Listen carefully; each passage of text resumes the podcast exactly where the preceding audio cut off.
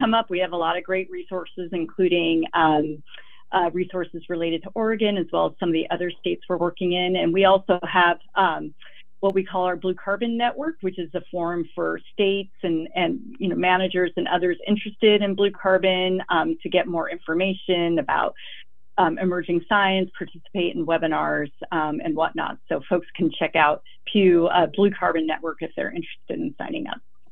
Well, Sylvia Troost and Joanna Lyle, thank you so much for joining us on Coast Range Radio. Thank you so much for your hard work and, and all the best in the future. Thank you. Thanks for having me. And that's our show. We're going to have links to the State of the Science report and other resources in the show description of this episode of our podcast and at our website, coastrange.org. Speaking of which, our entire archive is available, you guessed it, wherever you get your podcasts or at coastrange.org. And you can email me anytime, michael at coastrange.org. Thank you so much for listening. We'll be back in a couple weeks.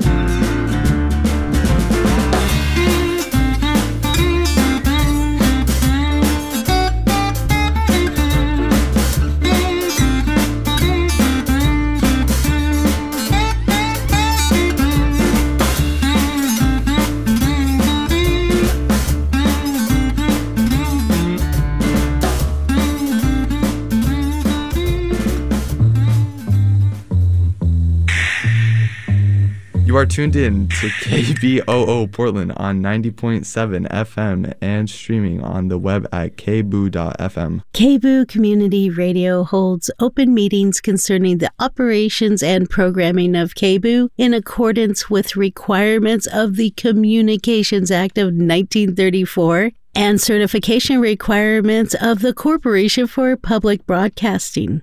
Information about KBOO Community Radio's open meeting policy is available at our website at kboo.fm.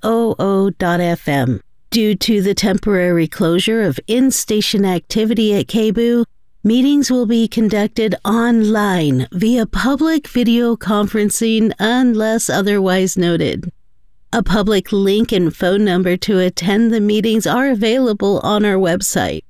The Development and Events Committee will meet on the third Monday of each month at 5:30 p.m. Please visit our website at kboo.fm to verify if a meeting is being held. Howdy, everybody. I'm Rose Maddox, and I'd like to tell you that you're listening to KBOO in Portland, Oregon, the station that I listen to when I'm in the area.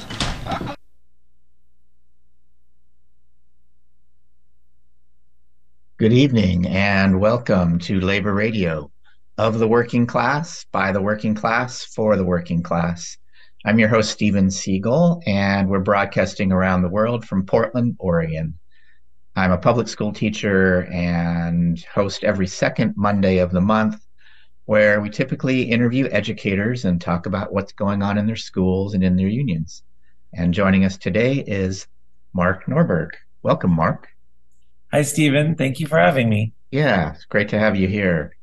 So, Mark, our first question often when we have guests is to tell us about your experience as an educator and also what inspired you to go into teaching.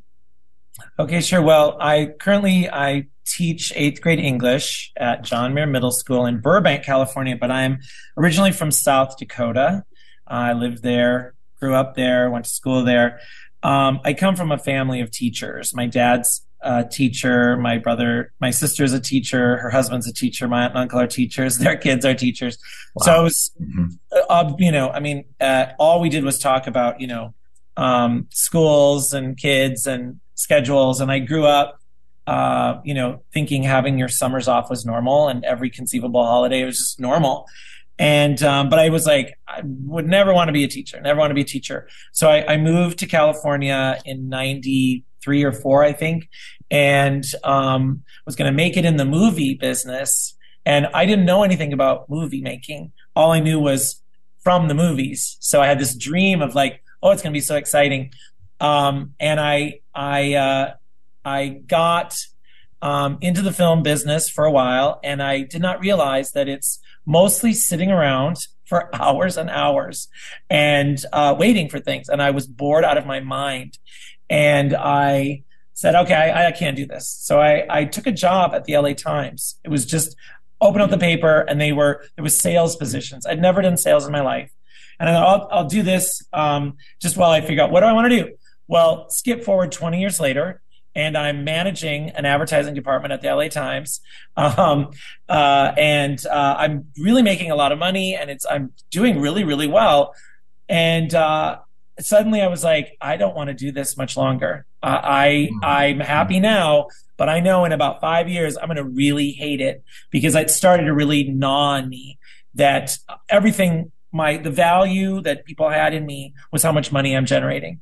Mm-hmm. And it was really yeah. started to wear on me. I wanted to do something with my life and I didn't know what that was. And I remember I took a day off and I was like, I just I have to figure out what I'm doing. And what I realized was that I was when I was thinking about what I wanted to do, I would I was only looking for things that would make the same amount of money or more that I was making. And I said, okay, what if I took money off the table? And immediately I was like, I want to teach English. Mm. I, I loved reading. I've always been a huge reader. And I'm like, I want to talk about books and I want to, I want to, uh, uh, discuss books and teach kids about, about reading and, and, uh, I want to work with kids. And I went back to school at nights, uh, and got an English degree. And it was the best part of my day. I, the minute I stepped on campus that first time, I was in love. I was like, this, what, where have I been? right? What have I been doing? And yeah. it took me about four years to get my degree, and then I I I took I quit and uh, took two years off to get my credential. And this was at a time everyone was saying um, there's no teaching jobs. This is the worst time to get into teaching. I'm like, well, I don't know what to do. I just got to go for it. And I did my student teaching, and I was I was going to be a, a, 11th or 12th grade um, AP English teacher, and uh, you know I knew I had to do my my student teaching in middle school, and I thought I'll just bite the bullet. And, you know, I got to go through it. And I was placed here at John Muir. And the minute I walked through the door, I loved it. And they ended up offering me a, a job while I was student teaching. Nice. And uh, I, I, I, that was nine years ago. I've been teaching now for nine years. And the other thing that um, when you talk about like union work, the LA Times was not union. They're virulently anti-union. So I it was normal to not have a union. Um, you had no recourse when there was a dispute with management. You would be just told what to do every two years. We would be hauled into um, this big auditorium and told our pay plan was changing, and you just had to deal with it. Um, and both on when I was a sales rep and then on management on both sides, I remember wishing that we had a union as a sales rep because I, I was there was no power at all. And then on the management side, there was nothing stopping upper management from pushing managers to just you know squeeze employees you know uh, and work them you know uh, you know really really hard to make their goals. Yeah. um, and when i when i became a teacher i immediately was like how do i join the union? And i i jumped in and like what can i do? And i started participating. And if you've only worked in a union environment if if you've worked exclusively as a teacher it, it is really hard to explain what it means to be in a union and how a union just permeates the workplace. I mean, I could feel it the minute I started working at, at the public school where I'm at. I mean, the I remember like week two or so, my principal came to my room and he asked me to do something that was well within his rights, right? But he asked me, and I was like, why is mm-hmm. he asking me to do this? And I'm like, it's a union, right? It creates this culture where you are a peer with your administrators. And I just saw this just in every aspect, like how we're treated as human beings and we're a part of the of the process that we sit down every year and negotiate how are we going to do our jobs and it's amazing and i tell people i will take a bad union any day over no, no union. And we have an amazing union. I mean, the the NEA, the CTA, the Burbank Teachers Association are all very, very strong. There's problems for sure, and I'll go into what I see as things that need to be fixed. But we have an incredible union. I'm so proud and and am so invested in doing what I can to to make our union as solid and strong and and as great as it can be. So that's a little bit about my journey. Yeah, and you kind and you started to lead into talking about your union. So, what roles do you play or offices do you hold in in your local or state? I'm not sure what what all you are involved with. Mm-hmm. Yes. Well, I I'm like I said, I, I jumped in right away, and I just wanted to know everything there was. So I've I've volunteered for almost everything that's been available. So I'm I'm a site rep um, at my school, where there's one of four.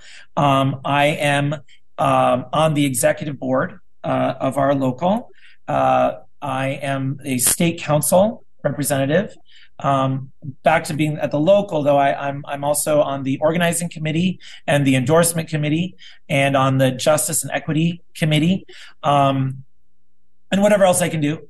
Uh, uh, but on the state level, at uh, California Teachers Association, I'm a, a state delegate.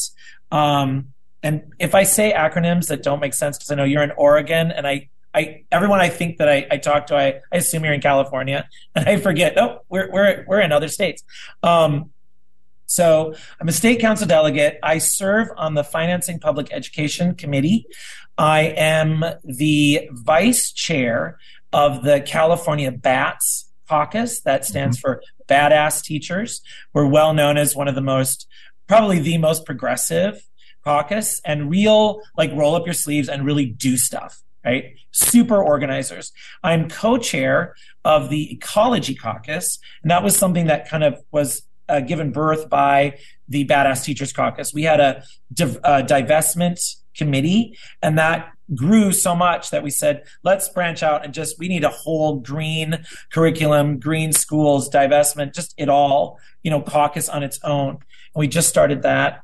Um and i feel like there's one other thing i do. Oh uh, i'm on the equity i've served on the um uh, steering committee of my service center and the equity team there. And then i'm also a national delegate uh, to the nea and I work with the the national bats team. I participate with them whenever they've got something going on. So okay. I I've tried. That's all. That's all you every, do. That's it. Nothing more. okay, so you've got a lot going on, a lot on your plate.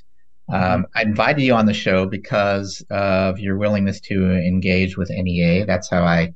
Um, that's how you and I crossed paths. Yes. Um, NEA, so for folks that aren't aware, the National Education Association.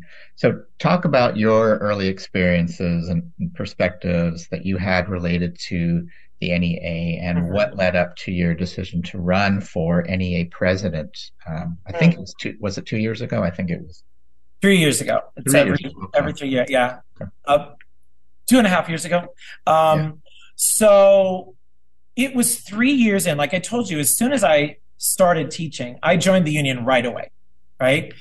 I think it was three years in before I even had heard of. I knew that we were a part of like we roll up to the CTA and then up to the NEA, and that that was kind of fuzzy, right? I kind of knew there was, but at some point somebody said, "Are you going to go to the RA?"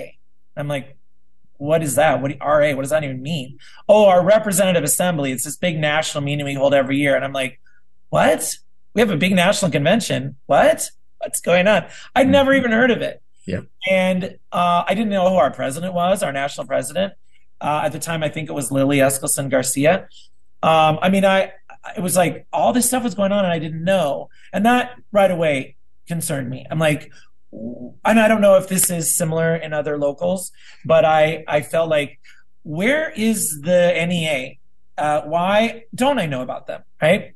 Um, why don't I know how they affect my life? It's this massive organization. So I I put my name in for uh, to be a delegate to the national convention, and this was in Houston, which was three years four wait six years ago I think. Yeah, okay. I was in Houston six years ago, and I got I won. I was I was elected, and uh, they fly you out and they put you up, and it's all paid, and I was blown away. It's I don't know have you been Stephen, yes. you've been. Oh, we did meet in in Houston originally or Chicago. Yes. yes. Anyway, um, uh, I was blown away by the size and the the organization. Um, I, I, just every day I was just in this this this haze of like I can't believe how big we are and how powerful and organized. And I remember sitting there in the audience, and the president was like, "Well, this is my last year, and um, I, uh, I'm, re- you know, I'm, I'm leaving, and and you know, thank you all." And I remember turning to the person sitting next to me, and I said, well, "How do you run for president?" I was just curious, and they go, "I don't know." it's like, oh. so I went back to my hotel room and I googled, and it's like, you only need to be an, a member for two years. That's it. I had just assumed there was all these things you had to do, you know, committees you had to be on and, you know, et cetera, et cetera. Mm-hmm. And I'm like, that's phenomenal. And then I kept reading and it's like, oh, and you get, you get five minutes on the stage at the national convention for your campaign speech. And by this point, I, I was really kind of cataloging all these, all these things that I'm like, why aren't we doing this? Why aren't we doing this? Why aren't we doing this? And I thought, I, I kind of had this knot in my stomach because I, I really like pushing myself right when i see opportunities. Yep. and i immediately knew i'm going to have to do this and it's going to really suck because it's going to i i'm very shy person. Actually i get horrible stage fright but i'm like oh i'm going to make myself do it. Yeah. and i put my name in the ring and everyone was like what? What are you doing? And i'm like i, I got to get on that stage. I just have to there's things that we're not talking about. And what I had come to really realize was we're sitting on this massive organizing infrastructure. I mean, we are embedded in every neighborhood, in every city, in every state, from coast to coast, embedded, and Alaska and Hawaii, and as some of its most trusted members. And what are we doing with that? What, what are we doing? And uh, like nothing, right? I mean, the NEA does stuff, but we don't organize nationally for anything. And then I was like, well, you know, the big problems that we face, what, what are those? I would list those as school funding, teacher compensation, crushing healthcare costs, vouchers, and Janus. There's a lot more, but I would say those are the top 5 mm-hmm. And what is our solution? What have we been doing to address those well? We put the responsibility for solving all these giant problems on the backs of our local unions. Local unions, if you want better funding, you go figure it out. If you want better teacher pay, you go figure it out. If you don't, if you don't like your healthcare costs, you go figure it out. Vouchers and Janus, same thing. And I'm like, how's that working out for us? I mean, in California, we're going on 50 years since Prop 13 gutted our education funding. We used to be number one in the nation, well known. College was practically free. Schools were, you know, the highest per pupil funding. We're now 34th or 32nd, and we've been that way for 50 years. That's half a century. And I'm like, if California, the, the fourth largest economy in the world and the biggest member of the union, can't figure it out, no one can figure it out. And it's very simple. These problems are not local problems. They're deeply systemic problems. They have to do with the way this country has decided to address these issues. And that means they're only going to be solved at the national federal level, which means a national organizing game plan to go after these things. And I'm like, I'm going to run and I'm going to run just on that message that we have got to start talking about organizing. And that's the other thing is we don't even try. We don't even talk about organizing nationally. And I, I'd like to know why that is. Uh, that's really crazy to me. And so I'm going to make people talk about it and I'm going to get on that stage and talk about it. Now, when I ran last time, I was really disappointed because I'd worked on this speech and then that's when COVID hit. And mm. so that was the year where we were online. And yeah. so I got to make a video, but they showed this video and I don't remember how many people saw it. I don't know what the numbers were, but I will say this, that for the, for a first time run, I came in second. There was three candidates that last time. Now there's, I believe, just two myself and President Pringle. Um, but the, the, the third place candidate had 200 some votes. I had 400. I doubled the third place. Now, the, the winner, of course, had like thousands, right? But I was like, that's not too shabby for somebody nobody knows, and I've never done this before. And I'm really glad I did it because I, it was really scary.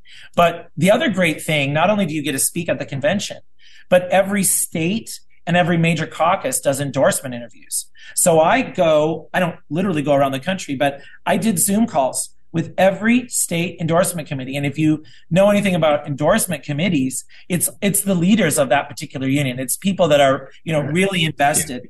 And so I had this conversation with hundreds of people. And I could see that even though they were not going to endorse me, I didn't get I didn't get a single endorsement. Um, they were I was resonating. And this time around, I've started my interviews again.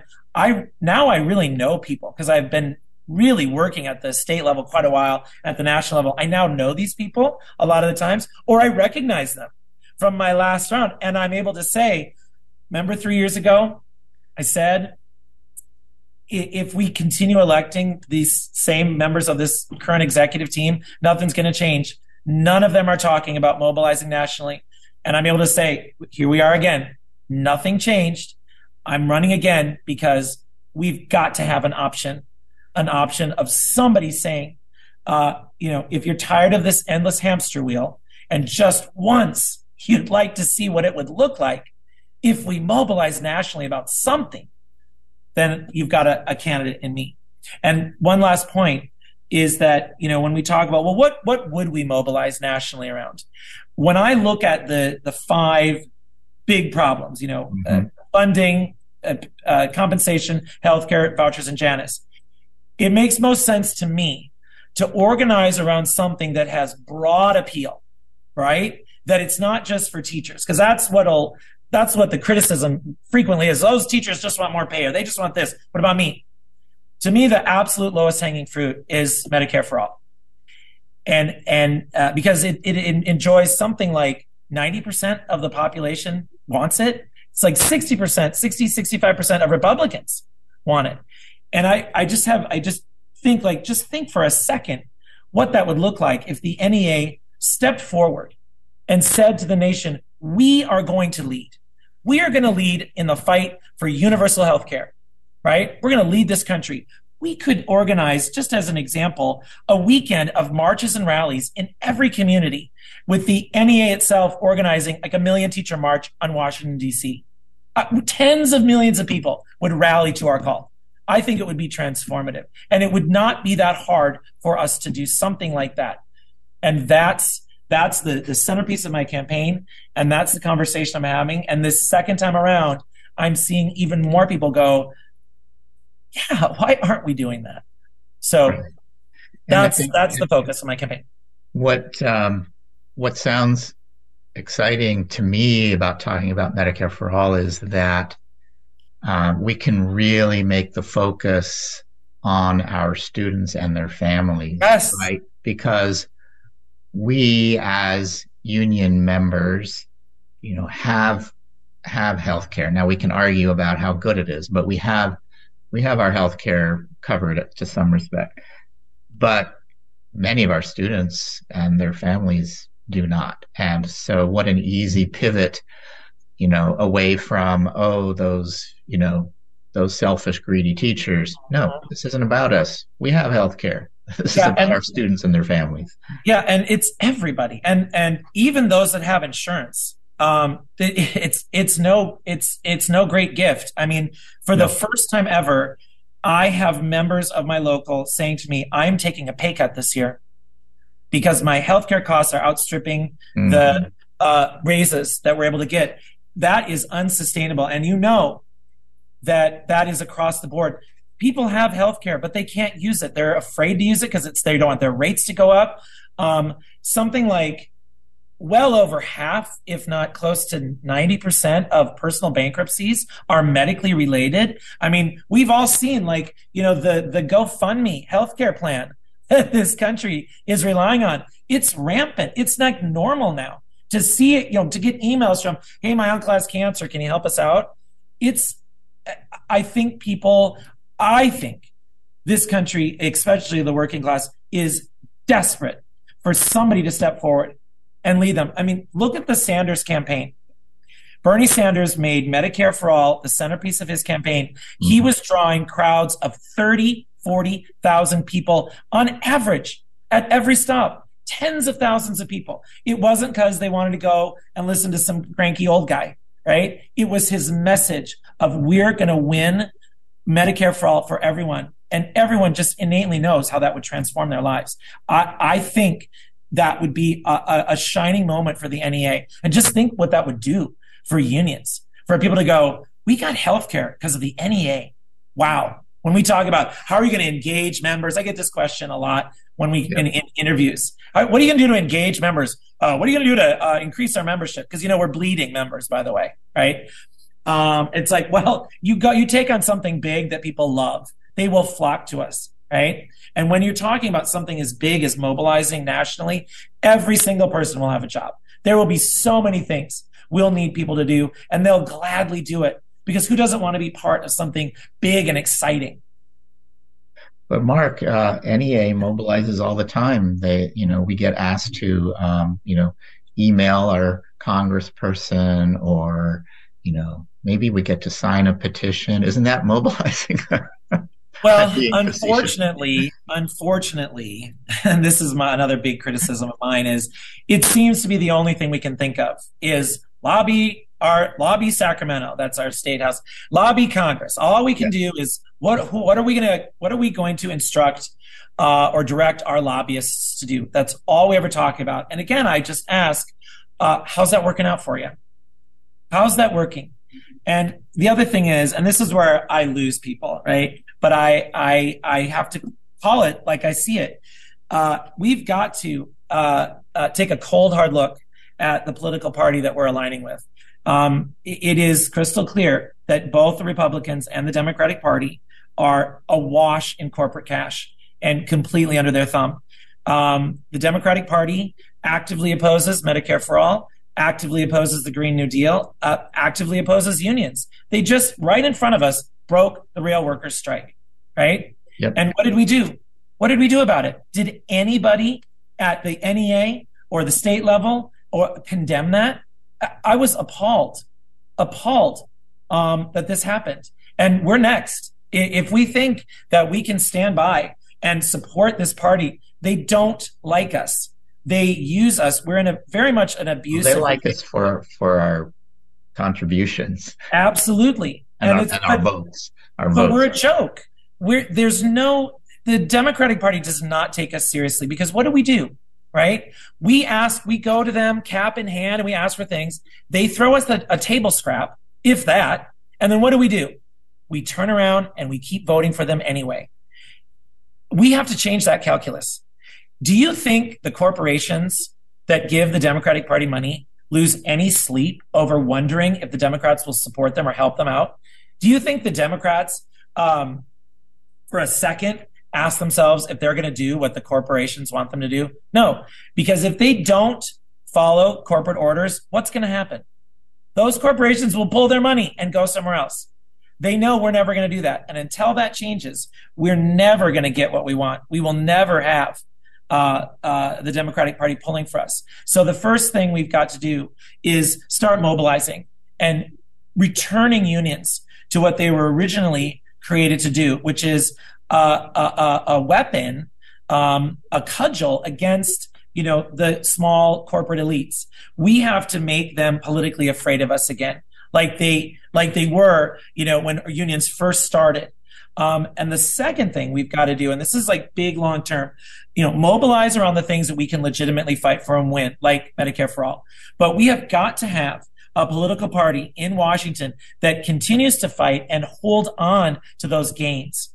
And so we should be having serious discussions about using our organizing power with other major labor unions to form a third party of labor that does not take corporate cash, that can pose a real threat to the Democrats. And it only has to be big enough for them to think that we could go there with our votes if we don't get what we want. That would be another big leg of what I would say we need to start thinking about.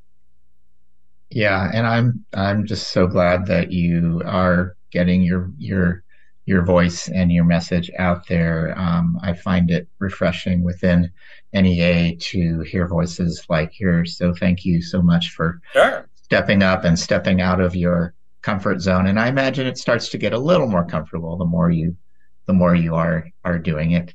Um, do you want to maybe um, just let our listeners know if they want to hear more from you uh, or connect with you in some way? Um, sure. Yeah. Um, I I'm waffling exactly what I want to do. I really resist taking money from union members uh, for campaigns. I I think campaigns should be union funded and it's based on like should be based on debates and forums.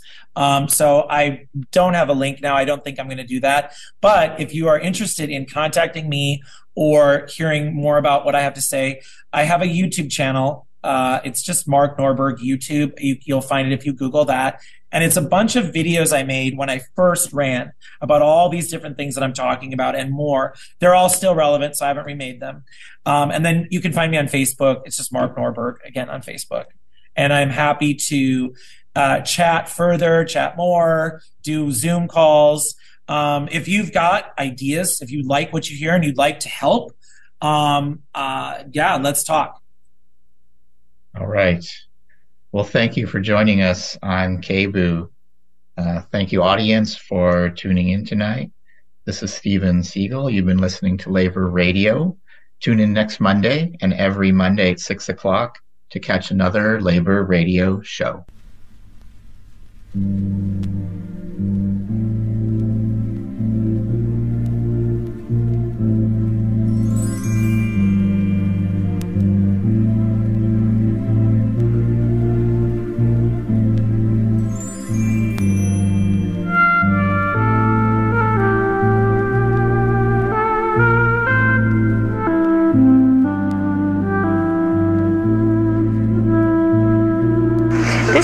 Benjamin. I hope you listen to Community Radio KBOO 90.7. Thank you for tuning in to KBOO Community Radio during this special programming campaign, All Thrills, No Frills, Volume 2.